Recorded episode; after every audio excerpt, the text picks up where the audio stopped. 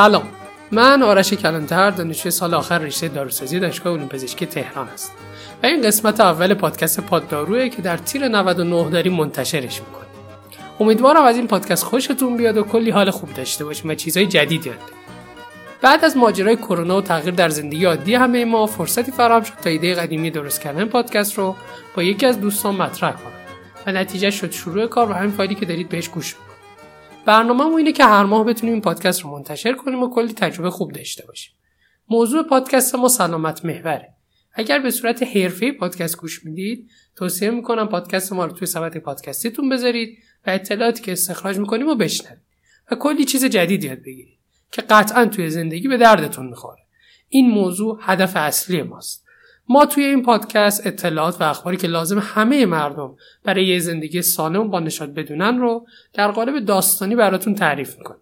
داستانی که نه تنها بازیگرانش خودمونیم بلکه درس گیرندهاش هم می‌تونیم خودمون باشیم. لطفا با نظرات و فیدبکی که به ما می‌دید ما رو کمک کنید تا بتونیم هر قسمت بهتر با کیفیت تر در خدمتتون باشیم. فعلا صفحه اینترنتی و سایتی رو اندازی نکردیم. لطفا علل حساب در بستر ایمیل پاددارو p o d d a r o u at gmail.com با هم در ارتباط باشیم. تا بعدا سایت و کانال خودمون رو داشته باشیم. بریم برای پادکست که دیر شد. من در ابتدای کار از اسپانسر برنامه شتاب دهنده سماتک تشکر می‌کنم که برای تهیه این قسمت ما رو کمک می‌کنه. شتاب دهنده سماتک یک شتاب دهنده تخصصی در حوزه انرژی و به خصوص نفت و گازه که با بهرهگیری از بهترین منتورها به یکی از بازیگران اصلی اکوسیستم نوآوری کشور در این بخش تبدیل شده است. برای آشنایی بیشتر به اطلاعاتی که در کپشن اومده یه سر بزن. بخش اول قسمت اول پادکست اختصاص داره به موضوعی که الان همه درگیرش و ایده در حال دست و پنجه نرم کردن باهاشن. بله کرونا می‌دونم همتون انقدر راجبش خوندید و شنیدید که می‌تونید به اندازه کارشناس در موردش نطق خارج از دستور بکنید. اما من می‌خوام براتون داستان رو از زاویه دیگه تعریف کنم. ممکنه الان خیلی ها که عزیزی از دست ندادن نظرشون مثل من عوض شده باشه که کرونا همچینم بد نبود و از شر فلان و بیسار خلاص شده حالا این فلان و بیسار می‌تونه برای کسی چیز باشه برای یکی دید و بازدید عید برای یکی کار برای یکی دانشگاه و خلاصه موضوعات مختلف. یا اینکه کلی کار جدید کردیم و مهارت های جدیدی یاد گرفتیم و به طور کلی از تهدید فرصت ساختیم. ولی این طرز فکر چیزی نیست جز نوعی مکانیسم دفاعی در مقابل مشکلات که به واسطه عادت کردن به اون خطر ایجاد میشه. بذارید شفافتر صحبت کنیم در موردش. بعدن ما به تغییرات شدید واکنش خوبی نشون نمیده. و اگه می‌خوایم تغییر جدی هم به وجود بیاریم باید به مرور و در طول زمان باشه. برای همین بعد از مدتی مثلا زیاد این جمله رو خواهیم شنید که ای بابا کاش کرونا بود ولی این دانشگاه لعنتی نبود. چون حالا بدن اون به زندگی کرونا عادت کرده و تغییر اون به روال قبل سخت شد. این میل به سکون و ثبات رو همه ما به نسبت مختلف داریم و یکی از عوامل بقای موجودات زنده به حساب یکی دیگه از مکانیسم های دفاعی که ما ایرانی در استفاده از اون استادیم شوخی و مزاحه. به قول یکی از دوستان ایرانیا برای همه چی جوک می‌سازند. از زلزله و کرونا و تارمی و سیاست و غیره گرفته تا مراودات شخصی و فامیلیشون. اینا همش به خاطر مکانیسم دفاعی ما در برابر مشکلاته. وقتی اختیار کار دستمون خارجه و نمی‌تونیم کاری بکنیم فقط بهش میخندیم. همه ما مکانیسم های دفاعی مختلف و شخصی تری هم داریم. برای نمونه من خودم در فشار عصبی سنگین میخوابم و بعد از بیدار شدن بعد مشکل می‌پردازم. سعی کنید مکانیسم های دفاعی خودتون و اطرافیانتون رو بشناسید که در تعاملات روزانه می‌تونه براتون بسیار مفید باشه.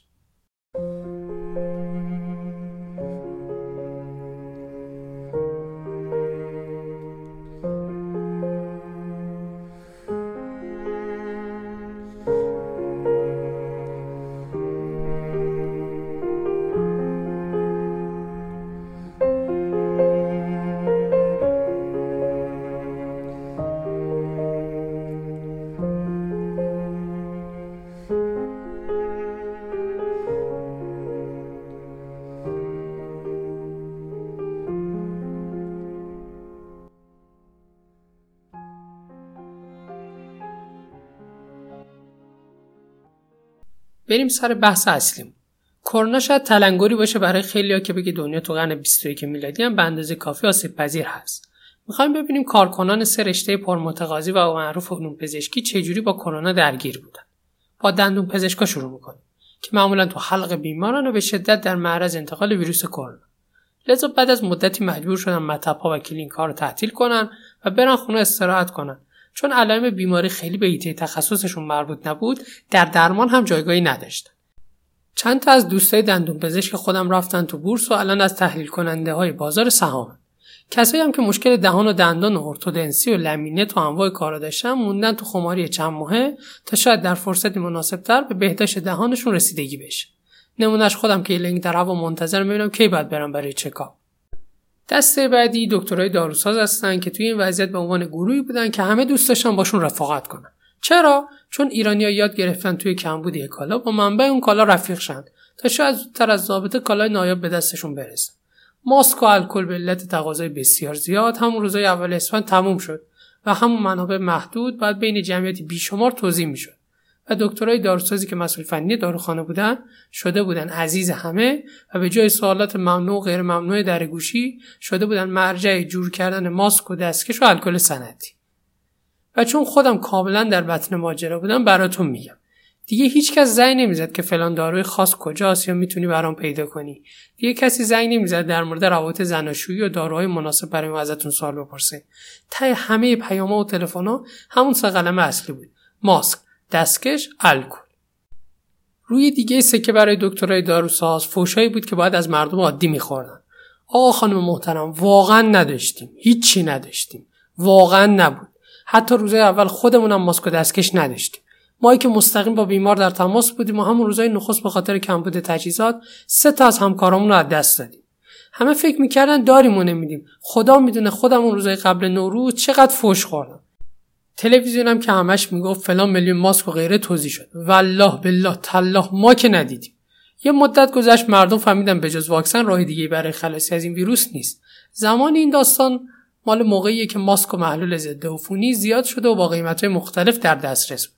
حالا همونایی که قبل عید زنگ می‌زدن ماسک و الکل می‌خواستن میپرسیدن آقا این واکسن رو کی می‌سازیم؟ ما هم تو ایران می‌تونیم بسازیم؟ اگه اسرائیل بسازه به ایرانیا میده؟ اگه آمریکا بسازه شامل تحریم میشه یا نه؟ واقعا جواب به تک تک اینا خندهدارتر از اونی که فکرشو بکنید ولی ته همه مکالمات باز هم فوش می‌خوریم. چون میفهمیدن حداقل 18 تا 24 ماه برای ساخت واکسن زمان نیازه.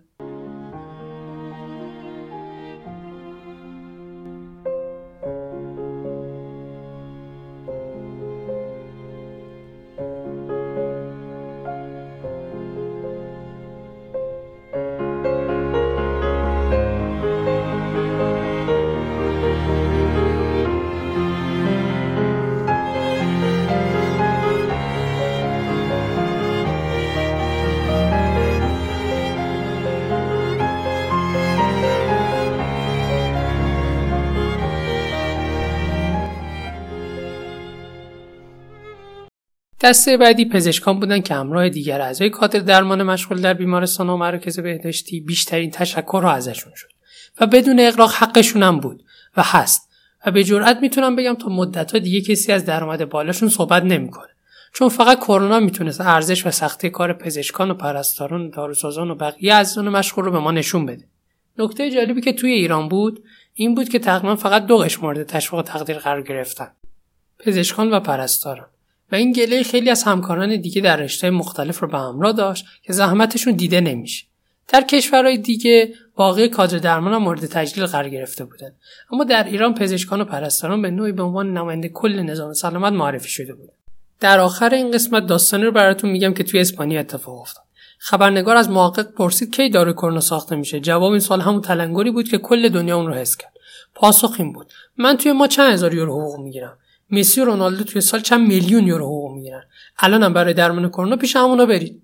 باستاب این واقع توی مطبوعات واقعا جالب و بامزه بود.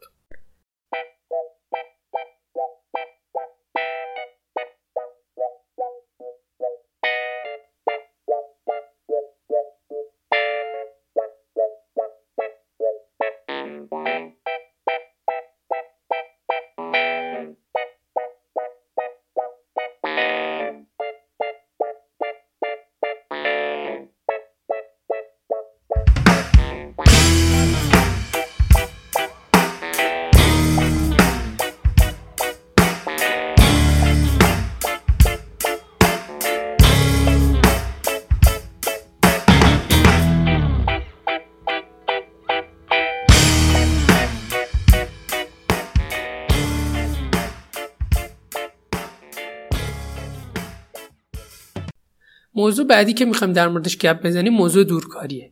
تقریبا همه ما در این چند ماه با این واژه زیاد مواجه شدیم. اصولا انجام کار در محلی غیر از محل تعیین شده برای این کار را دورکاری میگن. یعنی صرفا کار از خونه رو دورکاری نمیگن. ممکنه شما داخل ماشینتون با یه تلفن کارتون انجام بدید و این کار دورکاری باشه. اگر فیلم لاک با بازی تام هاردی رو ندیدید پیشنهاد می‌کنم ببینید. هم بسیار فیلم انگیزشی و جالبیه. همین که داستان فیلم در بستر دورکاری پیش میره. ولی آیا واقعا تا به حال به دورکاری دقیقتر فکر کرده بودید؟ اصلا دورکاری چیه؟ اگه میشه با دورکاری کارا رو انجام داد چه لزومی به حضور فیزیکی داریم؟ سوالایی توی ذهنتون رو بیشتر نمی‌کنم. تا از موضوع اصلی دور نشیم. بعد از شروع کرونا که بانکارهای اولیه اکثریت اون همراه بود و بعد از اون پذیرش شکل بحرانی برای زندگی موضوع دورکاری پیش اومد. تا هم نیروهای کار وظایفشون انجام بدن و هم بتونن از حقوق و مزایاشون استفاده کنن. کاری نداریم که خیلی از جاها هم دست به تعدیل نیرو زدن. ولی به صورت کلی ما ایرانی یه مسئله و نکته رعایت نمی‌کنیم. و اون مسئله که میگه یکی از گام های اصلی موفقیت که فاصله محل زندگی تا محل کارتان نباید بیشتر از 20 دقیقه باشه. ما می‌خوایم به بهونه کرونا هم که شده این موضوع رو یک بار با هم مرور کنیم. کدوم ما این مسئله رعایت می‌کنیم؟ البته تو شهرهای کوچکتری از قابل اجرا تره ولی داخل کلان شهرها چی؟ چرا این موضوع رو مطرح کردیم؟ چون تا وقتی که ترجیح میدیم ما ماشین شخصی تا محل کار و تحصیل بریم و مشکلات شلوغی و ترافیک و غیره رو داریم البته با وضع حمل و نقل عمومی جای خورده گرفتن به هیچ کس نیست. به جای اینکه دورکاری رو گسترش بدیم داریم باش مثل تهاجم فرنگی برخورد می‌کنیم. بیایید از بالاتر به قضیه نگاه کنیم. نظام بوروکراسی و دیوان سالاری تو ایران فاجعه است. برای مثال خودم به شخصه 16712 عدد کپی شناسنامه با کارت ملی تحویل مراجع دولتی دادم. در حالی که می‌تونست تو خونه عکسشون آپلود کنم با چوب همون کاغذا می‌شد الان وسط شورزار سمنان جنگل درست کرد. نمی‌دونم این کپی ها رو بعدا کجا می‌ذارن واقعا و نمی‌فهمم چه ضرورتیه وقتی با یه کد ملی میشه هفت جد و آباد آدم رو فهمید اینقدر کپی و غیر لازمه. عمق فاجعه می‌دونید کجاست؟ کافیه یه آشنا توی همون ارگان داشته باشید تا از زیر کولر خونتون کاراتون پیش بره و متوجه بشه اصلا نیاز به حضور فیزیکیتون نیست. می‌خوام بگم برای ما مفهوم دورکاری جا نیفتاده هنوزم مامان باباها تا یه کاری انجام نمیشه میگن برو حضوری دنبالش. چه انقدر تنبل بودی تو آخه. تو به کی رفتی ما نمی‌دونیم. جالبیش اینه اونا بیشتر و سریعتر کاراشون رو به نتیجه میرسونن و ما با که به تکنولوژی مجهزیم ازشون عقبتریم. این کرونا اگه حتی یه مزیت داشت همین وادار کردن ما به پذیرش یک سری اصول قطعی و درست بود. همین آموزش مجازی خودش نوع دورکاری برای دانشجو استاده. تو دانشگاه ما مدت ها بود صحبت راه اندازی همچین سیستمی وجود داشت. حالا کی قبول می‌کرد بشینه توی خونه برای دانشجو فیلم درست کنه؟ یا مگه می‌شد دانشجو رو رازو کرد که تکالیف رو کپ نزنه و بشینه سر کلاس مجازی؟ اما الان که مجبور شدن استاد نرم افزار صداگذاری رو اسرائیل رو تحلیل هم می‌کنه. میگه برای ارتقاش باید فلان کرد و از این حرفا. خلاصه بعضی جا اجبار لازمه تا اصلاح صورت بگیره.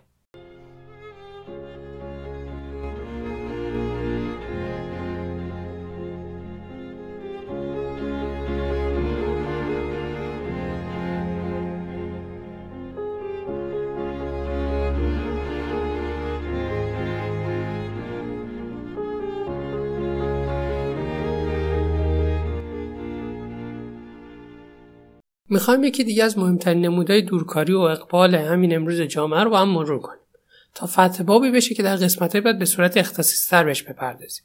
استارتاپ ها فلسفه شکلی بیشتر استارتاپ ها برای کم کردن بروکراسی اداری و صرفه‌جویی در وقت و ثروت.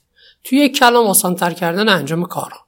الان با رشد چشمگیر این حوزه کار به جایی رسیده که برای خوردن آب هم اول باید یه سرچ بکنیم ببینیم اپلیکیشنی برای این کار به وجود اومده یا نه. بستر انجام این فعالیت هم فضای مجازی. و ما در این دوران گذار محکومیم به همراه شدن با این موج مگر اینکه قید کلی فرصت موقعیت رو بزنیم. اسپانسر این قسمت پاد دارو شتاب دنده سماتک. شتاب دنده سماتک یک شتاب دنده تخصصی در حوزه انرژی و به خصوص نفت و گاز که با بهرهگیری از بهترین منتورها به یکی از بازیگران اصلی اکوسیستم نوآوری کشور در این بخش تبدیل شده است. برای آشنایی بیشتر به اطلاعاتی که در کپشن اومده یه سر بزنید یا خورده بحثمون پراکنده شد. بذارید سیر بحثمون رو مرور کنیم. از دورکاری شروع کردیم به نداشتن فرهنگش در محیط کار و درس رسیدیم. بعدش برای اهمیت فضای مجازی به عنوان بستر دورکاری مثالهایی زدیم. خب حالا ممکنه بعضی بگید این همه حرف زدی و داستان تکراری گفتی که چی؟ اینا رو همه رو خودمون می‌دونستیم. جواب من بهتون اینه. تیم ما با خودش عهد بسته بدون ذکر راهکار موضوع رو مطرح نکنه. البته این یه ایده است و ممکن در اجرا مشکلات زیادی داشته باشه. من از رشته و کار خودم شروع می‌کنم. یعنی چی؟ یعنی منی که به عنوان دکتر داروساز توی داروخانه دارم خدمت می‌کنم واقعا راهی وجود نداره دستورات رو از خونه بزنم و بیشتر با مریضم در ارتباط بشم تا پاسخ سوالتون باشم. قطعا این کار شدنیه. فقط اول نیاز داره هممون باور کنیم. اونی که توی خونه داره وظیفش رو انجام میده و علکی توی ترافیک خودش رو محل کارش نرسونده وقتش رو هدر نداده و پول مف نمی‌گیره. چه بسا کارش رو بهتر هم داره انجام میده. خلاصه اینکه هر کسی که عرق بیشتری میریزه پول حلالتری در نمیاره. اونی که درد و مشکل مردم رو کمتر می‌کنه آدم ارزشمندتریه. نیاز دوم یه بستر مجازی اپلیکیشن برای این ارتباط مداوم و راحت که اصلا هم کار سختی نیست. مباحث بالا به صورت پراکنده توی آیتم های موفقیت و مدیریت خوب اومده. اگه شما هم به این مطالب و مباحث علاقه دارید و دوست دارید بیشتر در موردش بدونید بهتون مطالعه کتاب قانون موفقیت نوشته ناپلون هیل رو پیشنهاد می‌کنم. پرونده این مبحث رو نمیبندیم تازه شروعش کردیم. سعی می‌کنیم تو قسمت های بعدی پرونده های دولت الکترونیک در قالب نظام سلامت که یکی از مهمترین برنامه هاش پرونده نظام سلامت و الکترونیک کردن نسخه درمانی رو مفصل بحث کنیم. می‌دونم اپیزود اول کاسته زیادی ممکنه داشته باشه. از همینجا ازتون تشکر می‌کنم که اینها رو تحمل کردید. نظراتتون ایده هاتون و کمک های معنویتون رو به ما به آدرس ایمیل poddaro@gmail.com p o d d a r o u gmail.com بفرستید و حتی ما رو توی تولید محتوا کمک کنید. خدا نگهدار.